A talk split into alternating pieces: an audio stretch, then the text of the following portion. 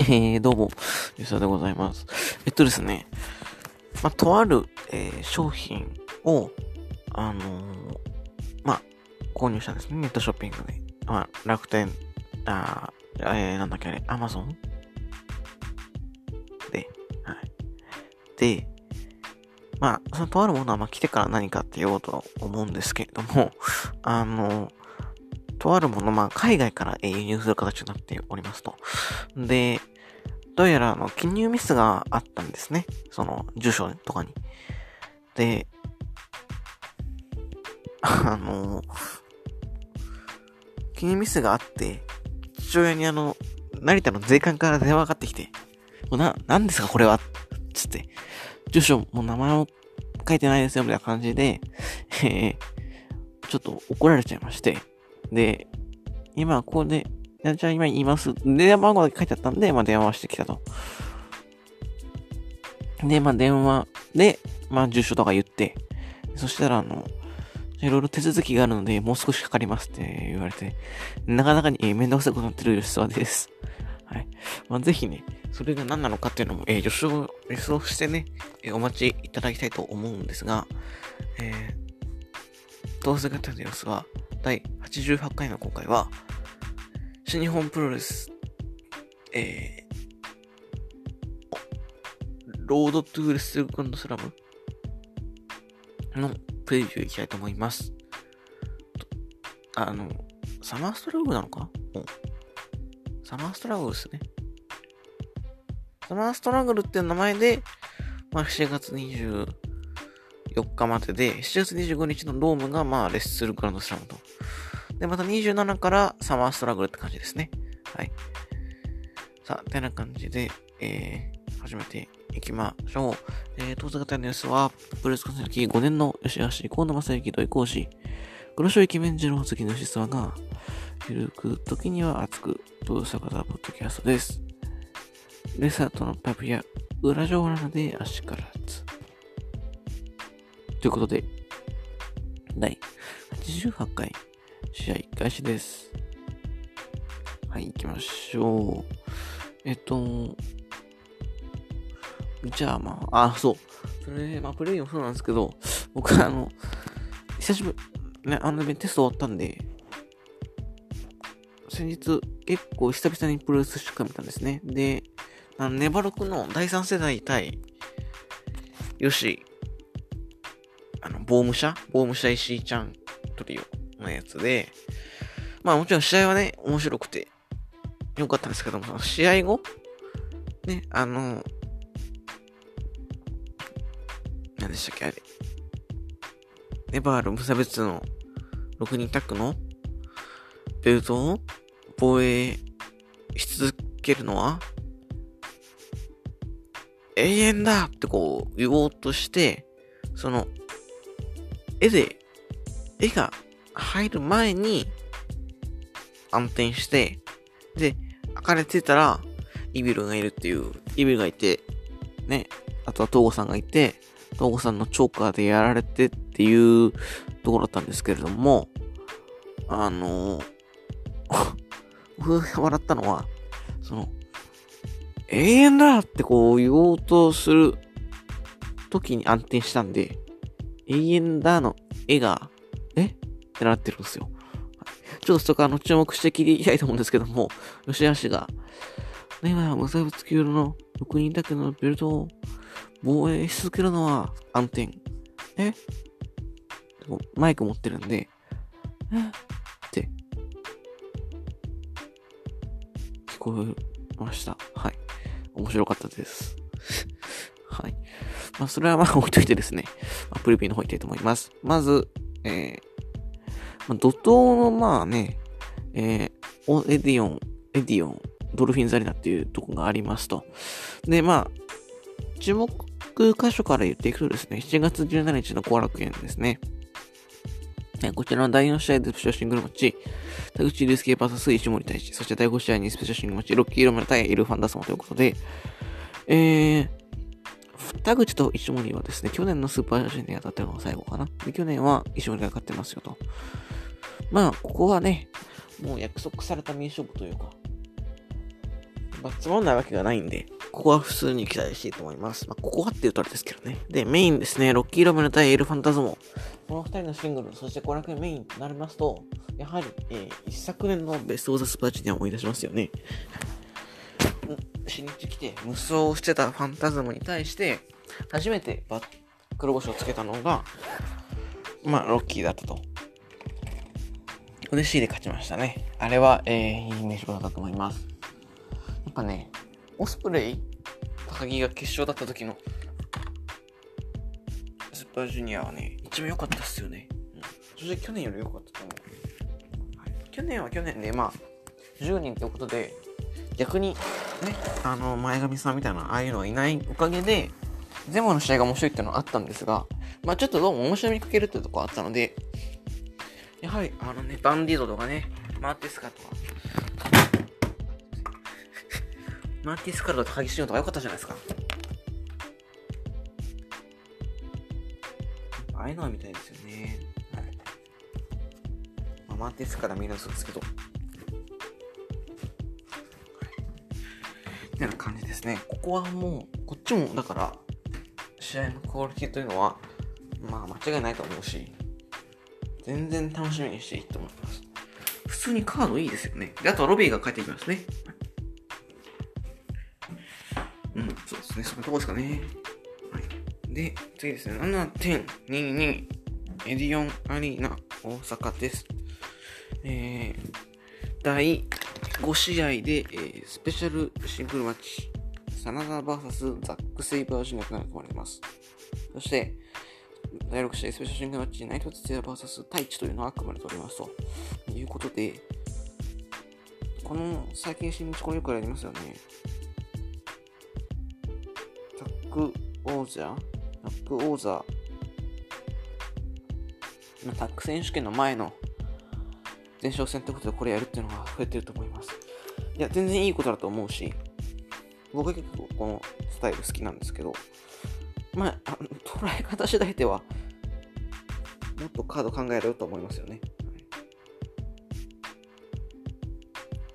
まあ、サラダザックは間違いないですし、まあ、ナイトタイチは間違いないんで、普通にいいと思います。ただ、これ、行くかって言われたら、まあ、微妙なとこではありますね。あ、予想してないわ。あ、すいません、忘れてました。まあ、ちょっとまあ、後編はいいでしょう、スペシャルはね。うん。で、あの、やっぱ、ネバロクあるあるじゃないですけど、まあ、直前のシングル前哨戦で、えっと、まあ、例えば王者組とかだったら、負けた人が勝つんだなっていうのはありますよね。はい。まあ、そんな感じですかね、この日は。まあ、ちょっとエディオンを見るにしては微妙だなという感じはしてました。で、7.23エディオンアリーナ2日目です。えー、第3試合でね、 YOSHI-HASHIオカダカズチカ対グレート・オーカーン・ジェフコブっていう、あの、あれ、これもしや吉橋やられ役っていう不安なカードがあります。えー、そして第5試合です。スペシャルシングルマッチ、サナダ VS タイチ。そして第6試合、スペシャルシングルマッチ、ナイトツ対ザック・セイバージュニアということで、ちょっと僕、サナダとタイチっていうのが印象に残ってないんですけど、ありましたっけ？ねちょっとあんま印象に残ってないんで、まあ、ったらぜひ教えてほしいんですが、まあ、そういう意味では個人的には結構楽しみですね。楽しみなカードではあります。はい。どんなね、感じでやってくるのかなっていうのは楽しみです。で、まあメインのね、ナイトスダックはもう間違いないでしょう。うん。えっ、ー、と、いつだっけあれ。去年の G1 ですね。札幌かなで、結構いい試合してましたんで、まあ、ぜひね、これも行かれる方は楽しんでというとこですね。なんでしょうね。まあ、い、行ければ行くけど、他にカードあったら微妙だなって感じがするんで、ちょっと弱いのかなっていうとこですね。そして7.24愛知ドルフィンズアリーナです。えー、セミファイナルスペシャルシングルマッチ石井智弘 VS キングオブダークネスイービル。うん。まあ、ここはね、えっと、なんか、急に唐突にできた因縁の、まあ、決着点がここですよと。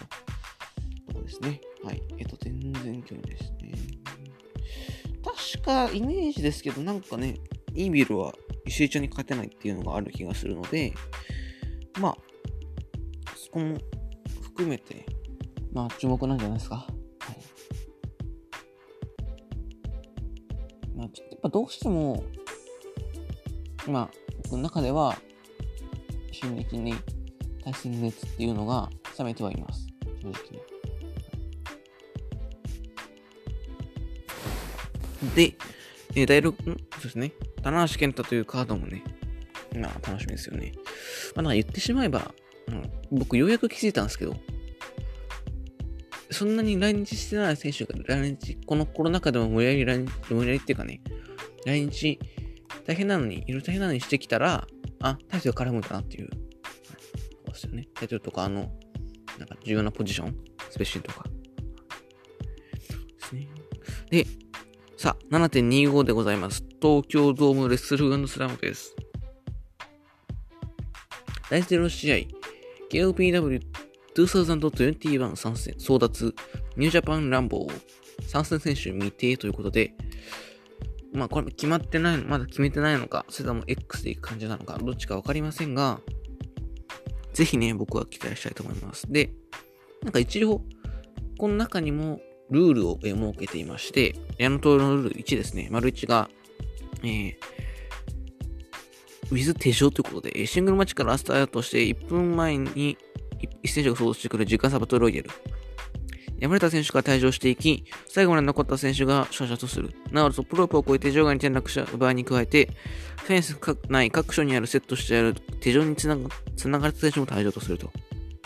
出場選手の順番はテーマ曲によって発表する。まあ、微妙ですよね。で、次が、えー、キングフィネブスとニュージャパンのウィズ・クローズキンですね。シングルマッチからスタートして、1分前に1選手が出てき、えー、出てくる自家サブトロイヤル。敗れた選手から退場していき、最後まで残った選手をショートすると。なおトップロープを超えて、自分がエネルクした場合に加えて、フェンス内各所に設定してある黒ずきんをかぶされたものも対象となる。出場選手と順番は手曲によって発表するということで、まあ、どっちでもいいんですけど、まあ、ちょっと手錠は分かりづらいなっていう感じしますよね。はい、で、第1試合です。IWGP ジョニアタック選手権試合、挑戦者組、ロッキーロムの田口竜介 VS、第66代チャンピオンチーム、エルファンタズモ、石森大治。はい。えっと、ここはですね、もうもちろん、まあ、なんとか、アンド、ショーヨーに比べたらですね、まあ、この2チームで遊ってくれるというのは、まあ、個人的には結構僕嬉しいです。で、まあ、あの、この中だったら、この4人だったらね、そんな試合がね、しょっぽいようなところないと思うんで、ぜひ皆さんに期待して見ていきたいと思います。まあ、予想は、えっ、と、普通に田口が負ける。サドンですね。あのー、ファンタズモね、足にはどう着地させるのかわかりませんが、まあ、そ、まずはそれで決めたりするんじゃないのっていう気がしますね。前のジュニアタック大会もそうだったんだよね。はい、やはり、ちょっと新日は、ジュニアタック足りねえなって思うの正直なとこ。うん、ここにね、誰が来ればいいじゃないですか。他団体から。まあ、どこの他団体も足りてませんけどね、ジュニア選手は。うん。なんだ、ジュニアタックって本当にこの数チームでしか争ってる印象なくて、商用、ヒロムデスペあ、ヒロム、なんだっけ、ヒロム、ヒロム武士。わざじゃないですよ。ヒロム武士、デスペカネマル。で、ん商用、商用、ファンタズム一緒に、デスペカネマル、ヒロム武士。うん、で、まあそこに、あと田口とか、田口ロッキーとかってことですよね。ちょっと少ないかなというか、ちょっとこう面白みに欠けるとこはありますよね、正直。うん。予想はファンタズム一緒に防衛と。まあ、試合は面白いと思うんだよね。そして第2試合です。IWGP ジュニアヘビー級選手権試合第89代チャンピオン LA デスペラード VS 挑戦者ロビー・イーグルス。はい。ロビーが、僕たちのロビーが日本に帰ってきました。はい。ロビーもね、立ち寄ということで、えー、非常にこれも楽しみです。僕、確か去年の G、G1 じゃない、えっ、ー、と、スーパージュニアで、確かロビー勝ってんですよね。で、まあ、一応そこでは毎日た種をここで回収するときは来たかって感じですよね。まあ、ドームでデスペ、ロビーってのかなり攻めてるし、まあ、本当だったらね、多分ヒロムだったんでしょうけど、まあ、ヒロムが間に合わなかったか、ね、チケットブーストかける必要がなくなったかとかいろいろ言われてましたけど、まあ、いろいろあって違いますよというとこですね。はい。まあ、試合のクオリティというかね、質はもちろんいいものだと思うし、僕、ロビー、この日は、え全ベットしたいと思います。はい、いや、で、なん、なん、なんかデスプがオフになってから微妙ですよね。で、ね、なんかいろいろ試合中言ってましたけど、いや、ここじゃねっていう。うん。で、あとは、はい、僕思う、まあ、これもツイートしたんですけど、いや、まあ、ちょ、極論になっちゃいますけど、いや、試合、ドームで組まれるだけで満足してくんないっていうのはあります、正直。どういうことかって言ったら、気づきましたか？ドームね、吉橋カード組まれてないんですよ。で、もっと言ったらネバログのタイトルマチで組まれてないんですよ。じゃあ僕がネバログのね、タイトルマッチが大ゼロ試合だかって不満言いますかって話なんですよね。もう出てくるだけでありがたいんで、ほんとそれだけでも感謝しとけよ、とは思います。はい。正直ね。贅沢な悩みですよね。うん。吉橋にはぜひ僕がそういう風に思える立ち位置に行ってほしいし、まあだから、極端に言えばね、アイドル GP 世界日々でが吉橋対岡田ですよと。で、ネバーが J ってやった話ですよ、つって。で、J とやった話がメインになる的な。岡田、吉橋が第2試合とか第1試合になる的な感じですけども、それは起こりますけど、これは妥当じゃないですか。うん。タイトルの格から言ってもそうだし、まあ、あの、なんか、あれですけどね。まあ、もう多分でも、ヒロムと一緒もいだ、んヒロムとスペならセミナーだなと思いますけど、ね、この第2試合ぐらいでジュニアやって、第3スペシャル挟んで、まあ、セミがタック。もうレッサーのビッグマッチと一緒ですね、これ。ってことはもう新日実質レッサーなんじゃないかって気がしてきました。息を吐くようにね、息を吸うように毒を言っていくいうそうです。毒？いや、レスン。毒じゃないですね。レスンを曲げ込ませていくよそうです。はい。そして第3試合です。スペシャルシングルマッチ、岡田和親 VS チェフコブ。あ、防衛、あ、予想、あ、予想はロビーです。はい。岡田和親対チェフコということで、まあね、コブ、えー、このビッグマッチというかね、このシリーズ、まあ、前のシリーズから含めて2連続での結構大物選手とのスペシングということで、まあね、イブシとは結構いい試合の末負けてしまいました。で、ここはどうなのかなっていうところありますが、まあさすがにやっぱ相手は岡田って考えると厳しいのかなっていう感じはしますよね。ただね、そんなのはお構いなしにぶん投げてほしいし、で、今年の G1 は、去年か、の G1 は、あの、マネークリップ機だったんで、微妙でしたし、うん、なんか、決め方もね、マネークリップじゃなくて、あの、なんだっけ、ジェリコキラーで決まってるんで、ちょっとあの、想像の爆発力、想像ね、怪獣対岡田っていう、その一元、ほぼ一元の対決の中で期待してたクオリティとはちょっと違う試合だったので、まあ、それを超えてくる、えー、試合をしてくれることを、えー、期待しています。この二人ならやってくると思うんでね、期待したいと思います。やはりあの前哨戦のね、ドロップキックキャッチアスレチックプレックスっていうのが、このシリーズも鍵になってくるんじゃないかなと思います。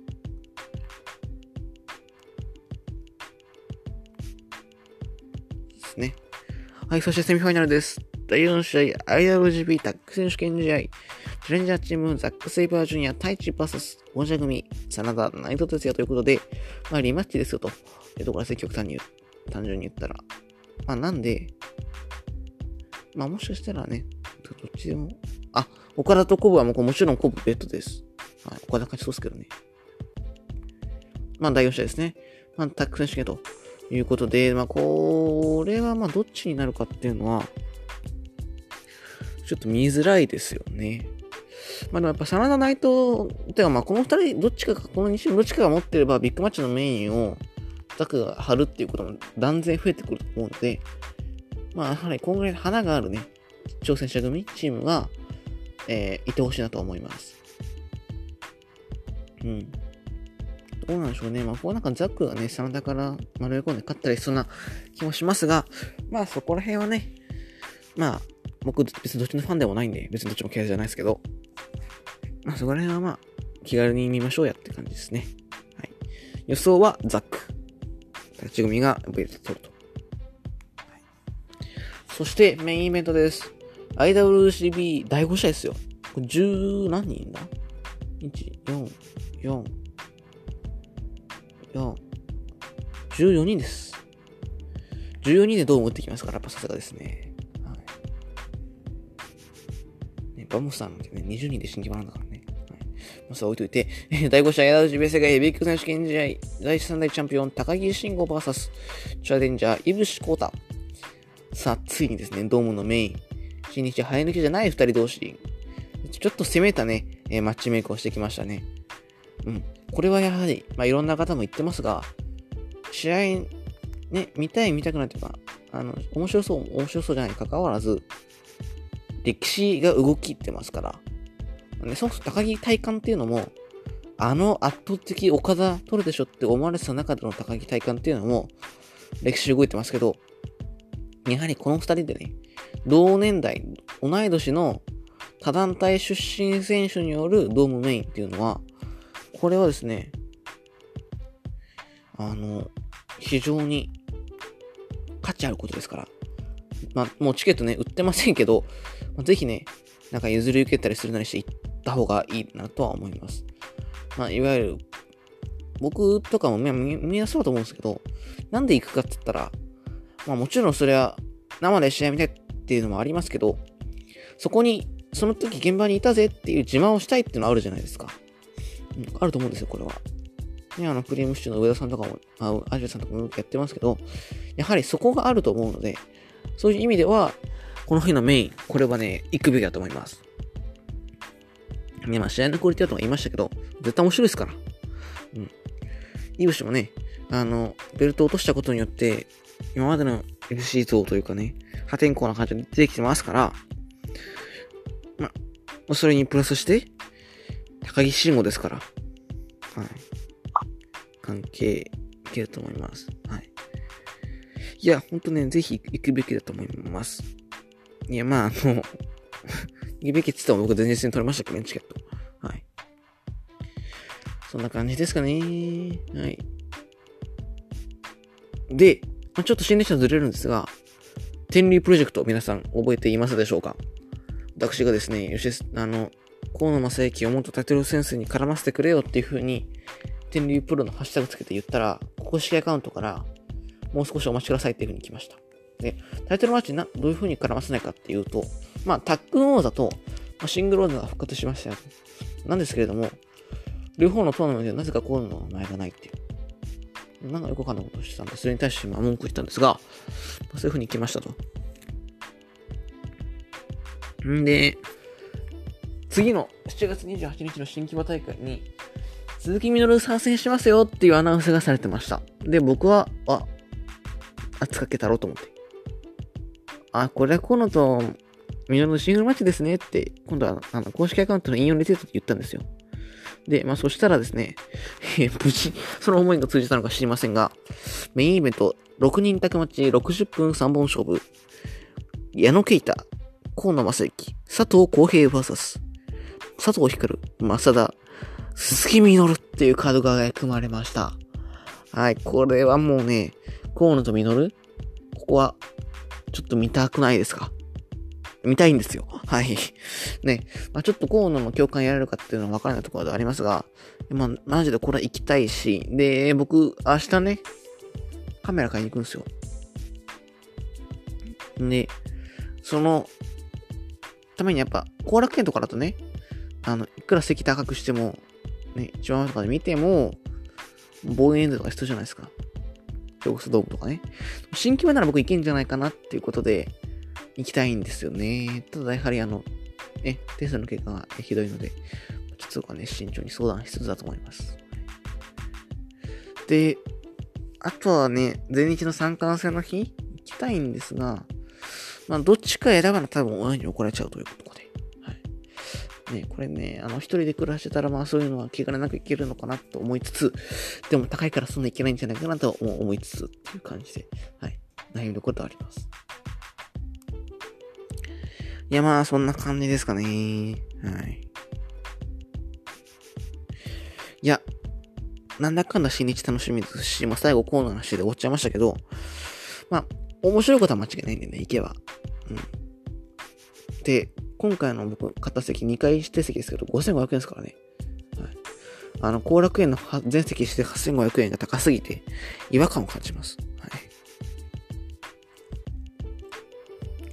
まあ、そんなとこですかね。行かれる方はぜひお楽しみに。まあね、このコロナコロナ禍ですから、感染対策をね、万全にした状態でぜひ行ってみてください。はい。そんなとこですかね。うん。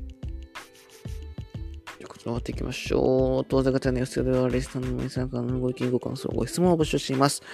それらは、Twitter、吉スは、アットマーク、河野正幸待望論。また、えー、何でしたっけ？あ、リプでも DM でも結構です。また、えー、ハッシュタグ、吉沢ラジオのつぶやきも、じゃんじゃん募集してますので、そちらもぜひよろしくお願いいたします。ということで、終わっていきましょう。第88回の今回は、26分、いや、27分02秒で試合終了です。ありがとうございました。